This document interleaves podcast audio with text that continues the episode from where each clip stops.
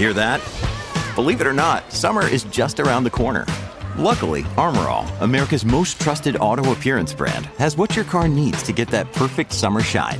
Plus, now through May 31st, we'll give you $5 for every 20 you spend on Armor All products.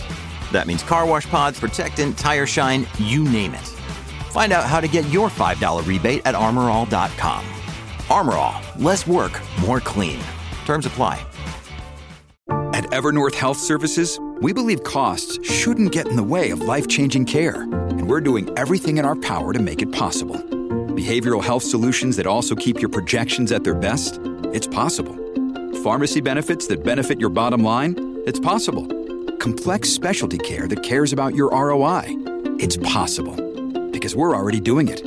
All while saving businesses billions. That's Wonder made possible.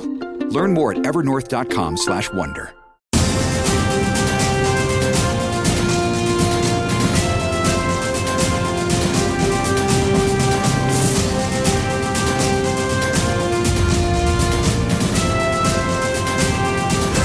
My guest this week is member of the House of Lords and former leader of the Green Party, Baroness Bennett of Manor Castle. Natalie, welcome to the show.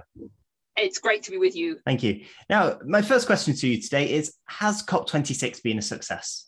Well, I started off before COP started saying that we really have to acknowledge that this is all a process, not any kind of endpoint, uh, and that what we would get out of COP would be nothing like what we actually needed, um, but would hopefully be some sign of progress.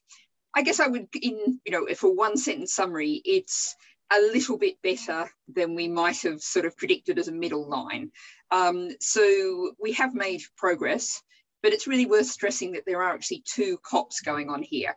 There's the official one with delegations and fairly incomprehensible language and lots of discussion of brackets. And then there's the unofficial COP. I've called it the shadow COP. Someone talked about the good cop and the bad cop.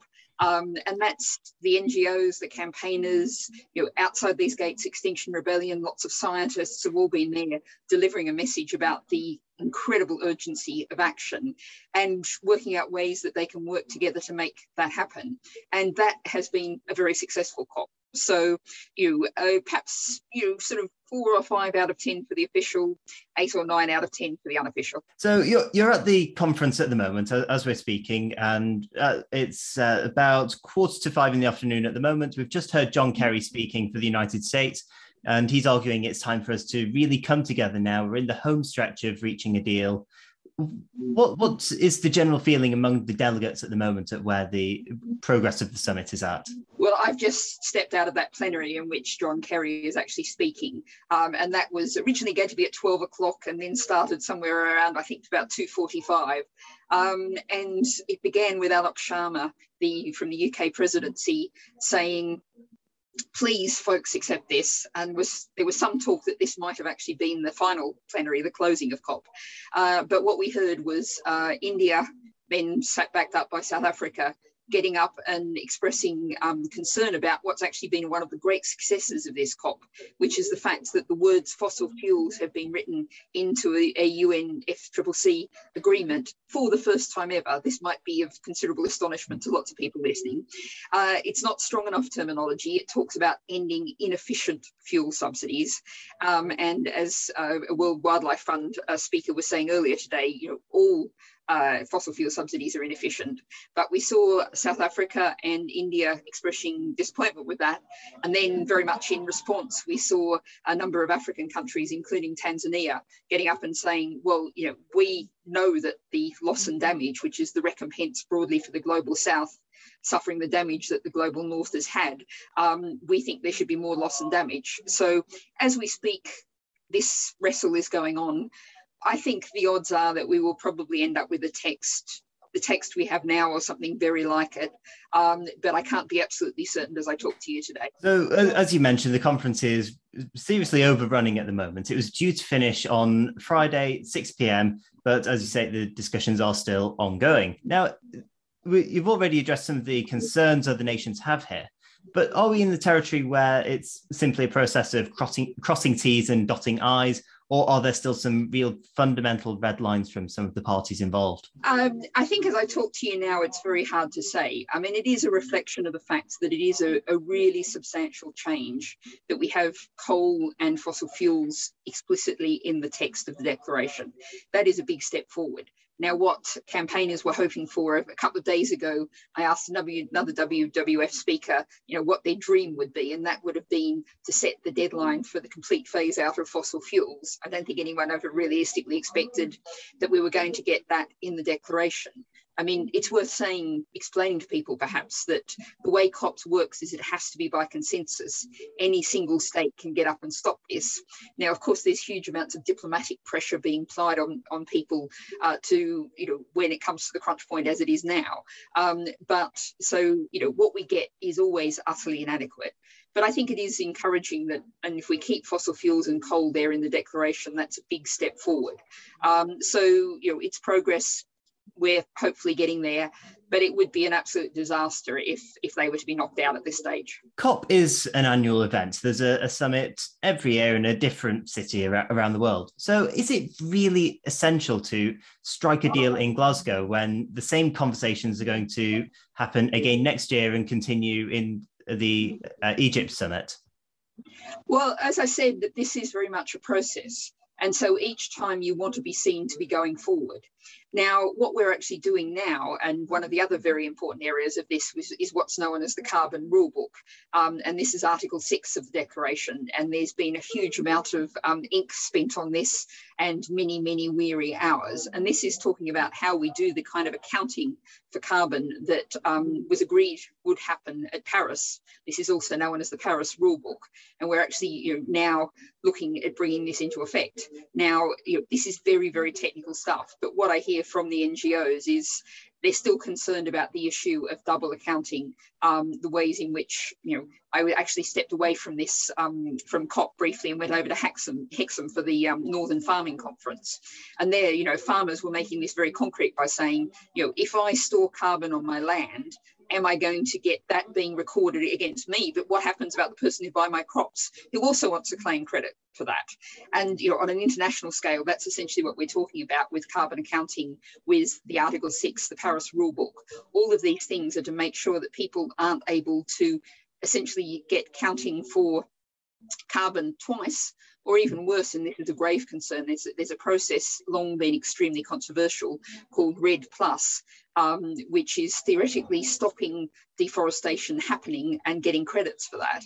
Um, but there's very large concerns about that process.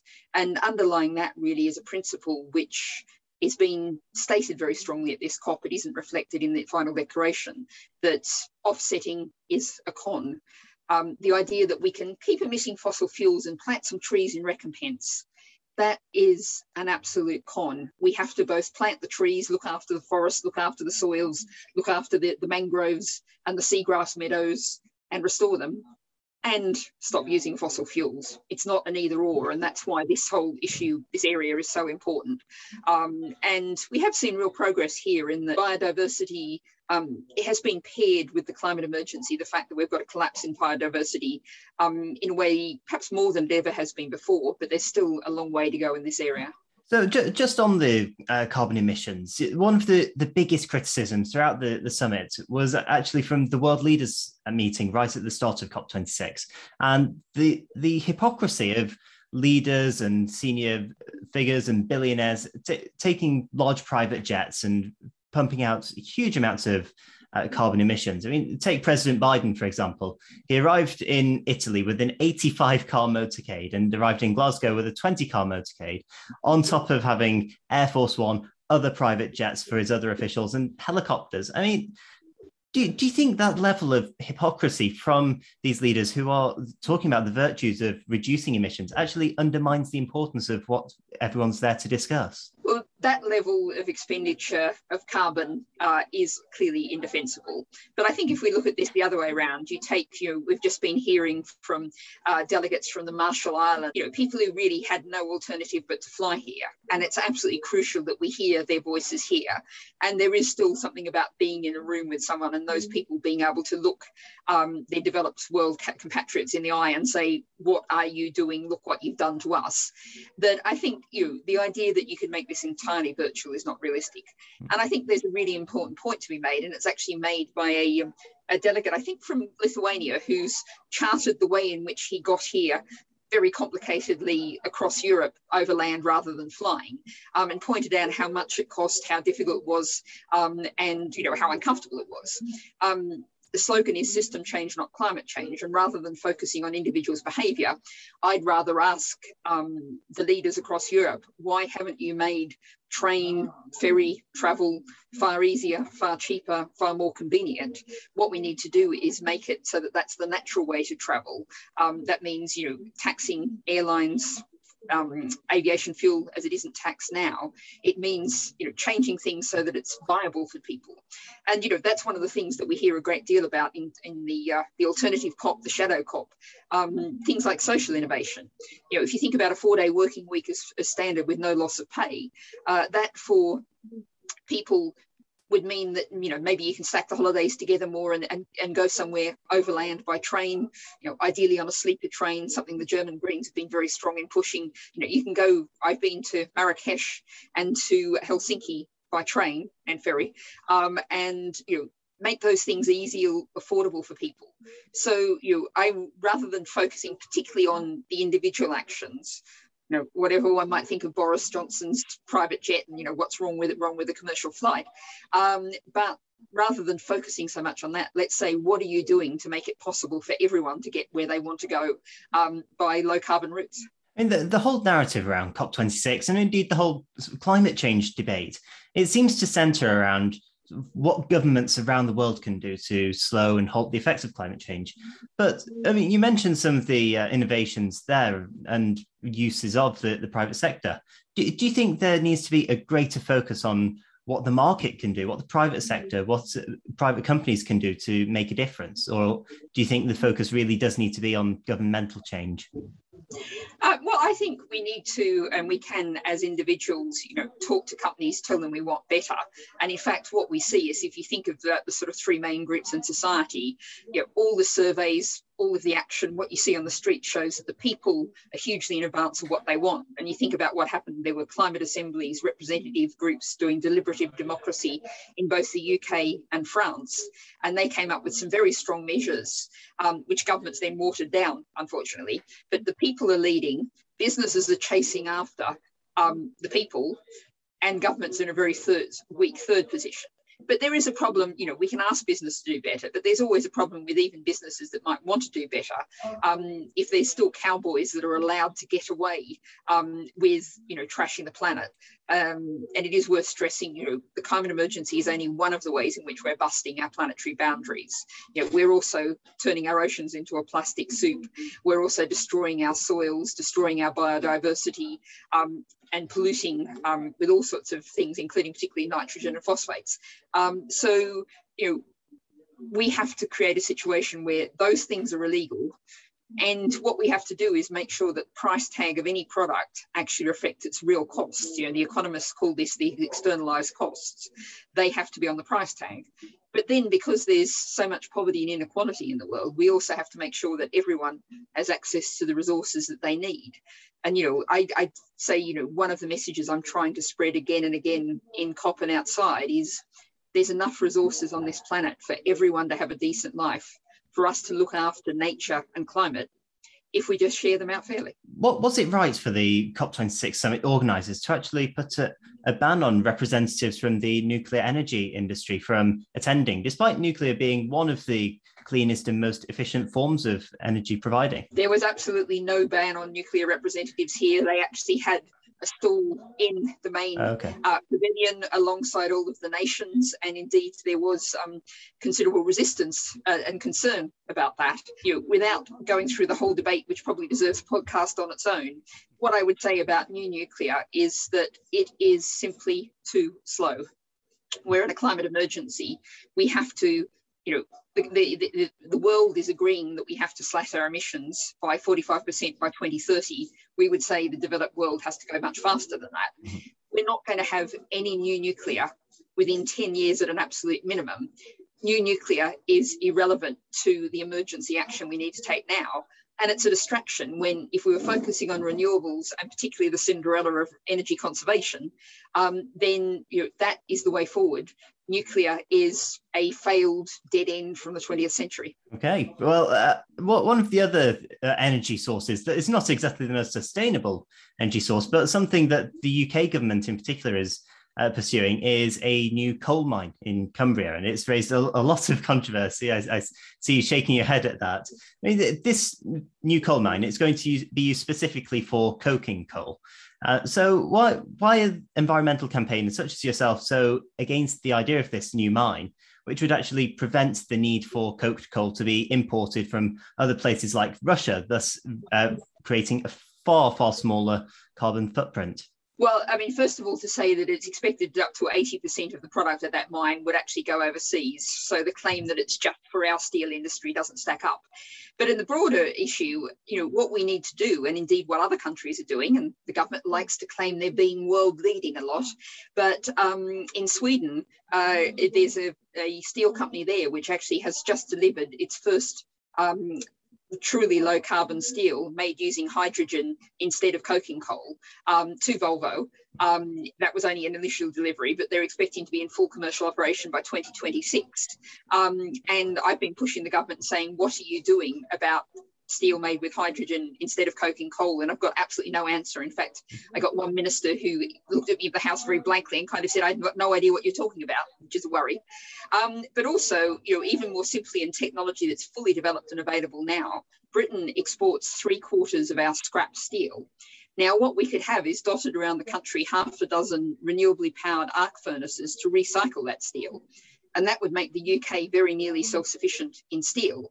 Instead, what we do now is ship it off to places like Turkey, where it's recycled under extremely dirty, you know, uh, very, very far from ideal conditions. So, you know, instead of thinking about new coal mines, we should be, you know, and all of Boris Johnson's 10 point green 10 point plan, you know, the non existent uh, magic uh, no carbon aviation, uh, carbon carbon capture and storage, which you know is simply a technology that isn't here. Let's focus on things we know we can do now, like recycling our steel. Uh, I'm glad you mentioned hydrogen there. It's a really exciting innovation actually for, for producing uh, cleaner fuels. And uh, we saw earlier this month that uh, the construction equipment company JCB they they signed a multi-billion pound deal to have all their future products use hydrogen uh, rather than uh, fossil fuels and uh, electric because the, the batteries sim- simply aren't having the necessary amount of power. So, given the, the huge advancements in hydrogen fuels and innovation around that technology, why do you think more companies and even the government, as you say there, aren't moving towards pursuing this newer and cleaner source of power? I think there's a huge problem with hydrogen because there's two sorts of hydrogen. There's what's known rather inaccurately as blue hydrogen, which should be called dirty hydrogen, which is hydrogen made with fossil fuels. And there's green hydrogen made with renewables, um, very often wind farms. And there is a real place, as you rightly identify, for hydrogen for some kinds of specialist uses, um, possibly for HGVs um, for heavy kind of mining type machinery, heavy earth moving machinery. There's certainly a place for that. And it's also a place as a method of storage um, for when you know the wind's blowing really strongly and you've got a great deal of electricity running around that you want to store. Um, but what we have at the moment from a government is a hydrogen strategy that came out very late um, and very unclear, which kind of went, well, we don't really quite know what's happening with hydrogen and we don't know how we're going to use it. And we'll all have to think about this for a few more years. Um, and what we should be doing is identifying hydrogen as being only green hydrogen, i.e., renewable hydrogen. And only being for those specific uses. I mean, what we're seeing is a real push from the gas industry uh, to say, oh, we can use this in home boilers and we can, you know, put in boilers that can use 20% hydrogen with methane as well. Um, and that's really continuing our failed business as usual model when we have really need to, to transform. And what, one of the transformations that government at the moment is uh, pursuing is a move towards uh, electric vehicles. And one way they're trying to push this is by placing a ban on the sale of petrol and diesel cars from 2030. I mean, vehicle manufacturers, they're, they're using these electric cars, they're creating the, the batteries for this, but it's a, the products that they're producing are very expensive already. So is that really a viable policy for the, the ordinary consumer? Well, the practical reality is because you know, whatever's decided here at COP now, fossil fuels are on their way out. And we're seeing um, vehicle manufacturers rushing towards electric cars because they know that's the future. And, you know, no one is going to want to be the last person to buy a fossil fueled car in December uh, 2029. Um, so this is all an area that's going to move much faster than even the deadlines the government are setting. And of course, you know, if you're going to retool, retool a factory from fossil fuel vehicles to electric vehicles, you don't gradually run down your fossil fuel production and gradually upscale your electric. You switch from one to the other. So we're going to see that happening. But of course, you what we cannot afford to do environmentally, socially, economically is have a one-for-one swap one fossil fuel car for one electric car. You the answer for transport in cities and towns has to start with active transport, walking and cycling, go for public transport, you know, far better bus services, in particular local bus services, better trains, particularly you. I recently had a speaker trying to get to an event east west across the UK, and it's just about impossible, um, across England. Um, and so, you know, electric cars are nothing like we're not talking about a one for one replacement. We're talking about something like a one for 10 replacement. Car clubs people so people don't own a car they just use a car rent a car when they really need to use a car pay for it according to their use which will encourage them not to use it. We make public transport far cheaper. So what we need is is an utter modal shift in the way we get around. But also and you know what we're seeing with covid-19 people are really rethinking the kind of hypermobility we had until very recently. You know, can we talk as you and I are talking now uh, down uh, down a, Zoom call. Other technologies are available, um, or can we um, you know, find other ways to do business? And that's what incre- people are increasingly doing. And with battery technology as well, uh, so many of the batteries now are, are, using lithium, and the mining of lithium used for electric vehicle batteries, and also the batteries in things like smartphones, tablets, even the computers we're, we're speaking on at the moment, it, that, the mining process is incredibly dangerous and a very polluting practice.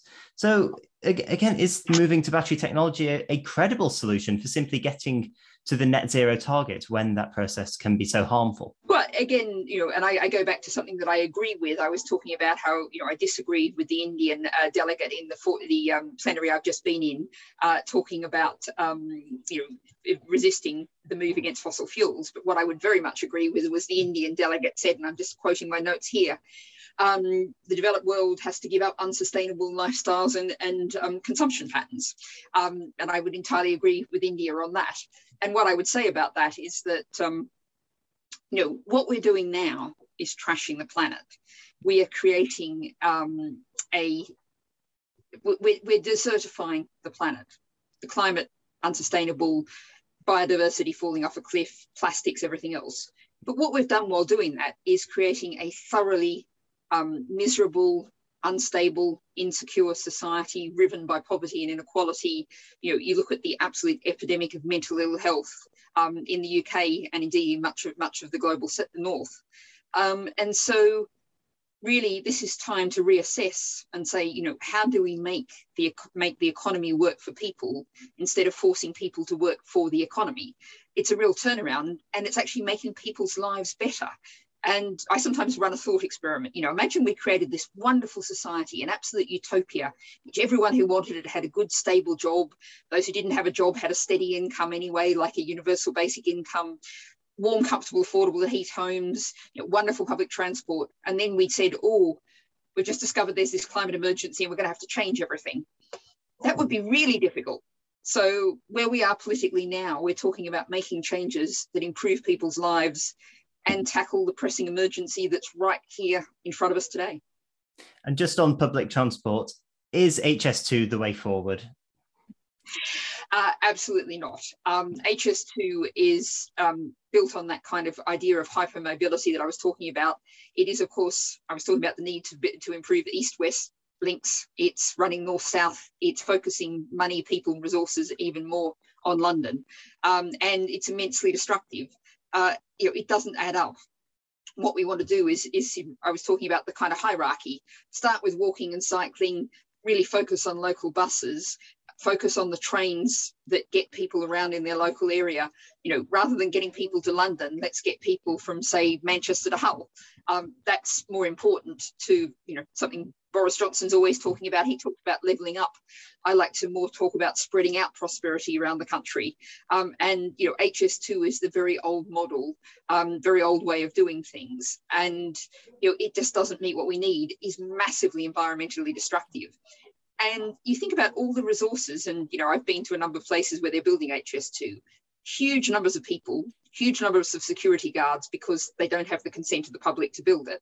Um, think about all of those people, all of those skills, all of that technology being put to improving our local rail lines. You know, that would, is where all that effort should be going. A lot of people in protesting HS2, but another thing that's been at the centre of climate change protests is, of course, the protest led by young people. Young people have been at the centre of so many of these climate protests, which have had a, a lot of media coverage. I mean, why should world leaders and policymakers, at, at, like at COP26, listen to pr- uh, protesters like Greta Thunberg, for example, who don't have any background or experience in environmental science? Well, I think what I would say is the young people here, and you know, I've met many of them here and talked to many of them here. Uh, they don't just represent the future; they represent the, the present. 40% of the world's population is aged 25 and under. And what any of those is, is an expert on what it's like to be age 12 now, age 16 now, age 21 now.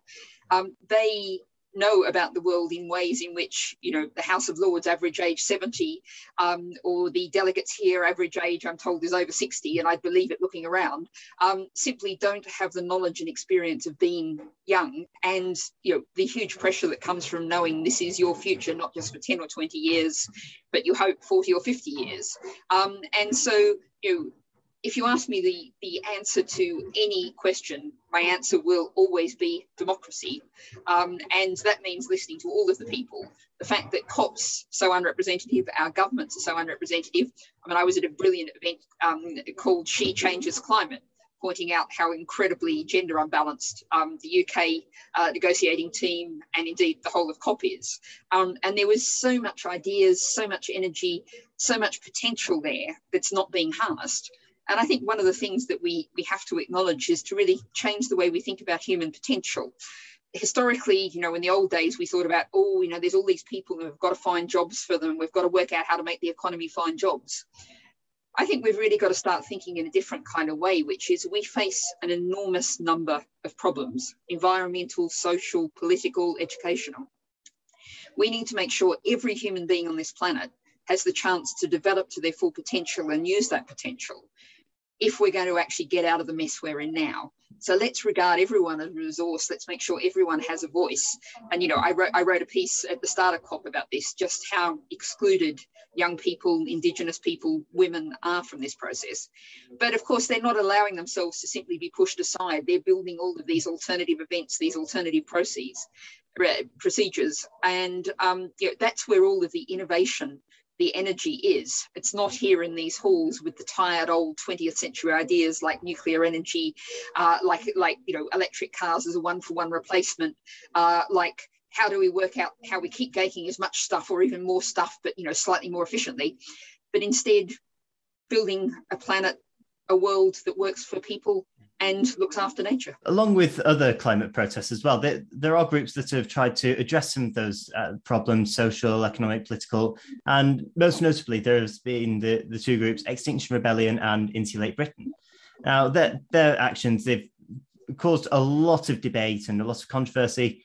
You, to what extent have the, the disruptive actions of those two protest groups in particular actually undermined the, the message that they're trying to achieve and almost alienate the people they're trying to bring into the conversation? Well, I think when you um, bring together the climate strikers and Extinction Rebellion, uh, they deserve a huge amount of credit collectively for the fact that in the plenary that I've just been in here at COP, uh, every single speaker, with the exception of one uh, that I heard, utterly accepted that the target has to be keep warming below 1.5 above pre-industrial levels. That acceptance has come about because the urgency has been driven home by that non-violent direct action. The exception, I will say, just for, for the record, unfortunately, was Australia, which is you know one of the worst climate criminal countries out there. But so what non-violent direct action has done, as so often it has done in history, is actually shifted the goalposts, forced politicians to react to the demands. And I think if you look at Insulate Britain, what those actions did was got people talking about insulation. And boy, in the UK, do we need to talk about insulation? And, you know, I was talking about spreading out prosperity. You could have small businesses with a decent government funded program and the right policies, small businesses in every community in the land, lots of jobs, lots of prosperity in that community, businesses that would insulate homes and ensure that we don't have excess winter deaths as disgracefully we have at least 10,000 every year as a result of cold homes. You know, saving people's lives, creating prosperity, making people simply comfortable and healthy.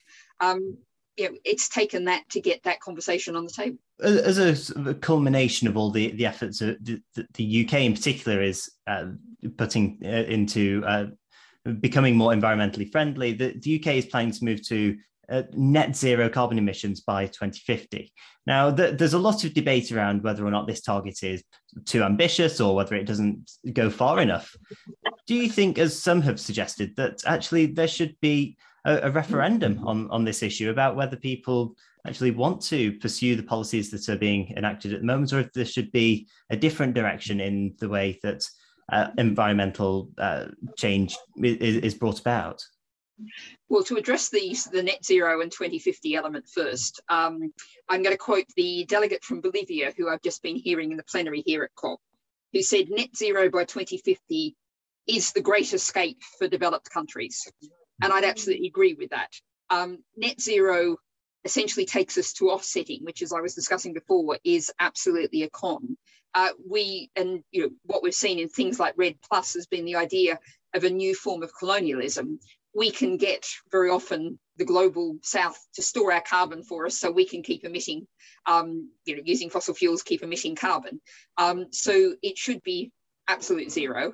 Um, and 2050, you know, I can say with absolute confidence that not a single member of the cabinet now uh, will be around, uh, you know, in government in 2050 to be held to account. Um, what we need is interim targets. And indeed, I've just been spending a great deal of time on the Environment Bill in the House of Lords. Um, Baroness Brown of Cambridge uh, from the Committee on Climate Change was pushing the idea of having interim targets along the way in the in the, the Environment Bill. And if you look at what India just came out with, which is they set um, net zero by 2070, which was actually an advance. I mean, it's more, it's complicated, but it was an advance. But what was crucial was they actually set interim targets along the way. So, you know, what we should be doing in the Green Party Manifesto from um, 2019, anyone who looks wants to look at it, we were heading towards very close to zero by 2030. And that's the kind of scale that's our responsibility, given our historic responsibility for all the emissions are up there now, heating the planet up now, and the fact that we're a wealthy country that has the capacity to do that. Okay, well, uh, uh I'd like to move on uh, away from looking at climate change and ask you about something you, you just mentioned there, which is the House of Lords. And there's an ongoing debate at the moment around how we should reform the House of Lords, if we should even reform it. And perhaps as a member of the upper house, I might be able to guess your answer on this, but should we abolish the House of Lords? Absolutely, which may not have been the answer you were expecting. Okay. Um, uh, I was appointed to the House of Lords, and pretty well the first thing I did after I made my maiden speech was I trotted up to the bill office with my Elections and Other Reforms House of Lords Bill 2020. Um, which uh, actually that was 2019 then we've had two versions of it um, uh, which was aiming to create a fully elected upper house um, you know, the fact that we have a uh, mixture of patronage, which you might call the sort of 18th century method of people getting ahead And heredity, we still have nearly 100 hereditary peers, which is kind of the medieval version of people getting ahead, um, is an absolute disgrace and an embarrassment. Uh, it was actually a few, I think it was the COP in um, Katowice. I was talking to some, some young European Greens, and I said to them, Oh, you know, I'm afraid the, we have an unelected House of Lords. And they laughed just it was such a, an odd concept. And then they were very polite. So they said, Oh, sorry, sorry, we didn't mean to laugh. But I could only say, You're absolutely right. You know, the UK is not a democracy, but what's absolutely astonishing is that um, not only do we have an unelected House of Lords, we have an unelected House of Lords that's more representative of the country than the House of Commons is because um, the House of Commons, Boris Johnson got the backing of 44% of the people who voted. That was about 37% of registered voters in 2019. And he got 100% of the power in the lower house. Whereas in the upper house, the balance of power actually rests with the crossbenchers, which are the non party people. Some very good people like um, John Bird, founder of The Big Issue, uh, Sir Simon Woolley, founder of Operation Black Vote, Deborah Bull, ballet dancer, now very much a champion of the cultural industries. And it's actually people like that who have the balance of power in the upper house. And you know, this just just being beautifully demonstrated by the amazing sight of the Duke of Wellington leading the people's charge for action against the water companies on sewage. Um, and you know, it demonstrates what you can do with the House of Lords as it is now, and that's what I'm going to try and keep doing. But you know, we cannot have this situation continuing. It's you know, people wanted to take back control in 2016, and I think they're absolutely right. But the lack of control, the problem is Westminster. It wasn't Brussels. I mean, the, the House of Lords, it's the second largest parliamentary chamber in the world behind China's National People's Congress. I mean, do, do you think there should be fewer members? And if so, how should we go about reducing that number? Well, I think we should replace the current House with an elected House. And you can potentially do that in over the stages of two elections so that you would keep some of the, you know, apply some criteria that affects how much people have actually done useful stuff in the House and keep them, you know, if, and, and so do it over two elections because an entirely new chamber would be I mean, I wouldn't say don't do it, but it would be a challenge. Um, but you know, despite the fact we've got, I think it's eight, is it 820? I've, I've, lost track of the last number. It goes up so fast. But um, we still, you know, people make much of, oh, well, they're experts, they're scrutinizing. But if you look at, for example, at the financial services bill, which, you know, we have a huge problem with the financialization of our whole society, um, the, you know, gambling, out of control nature of our financial sector threatens the security of all of us.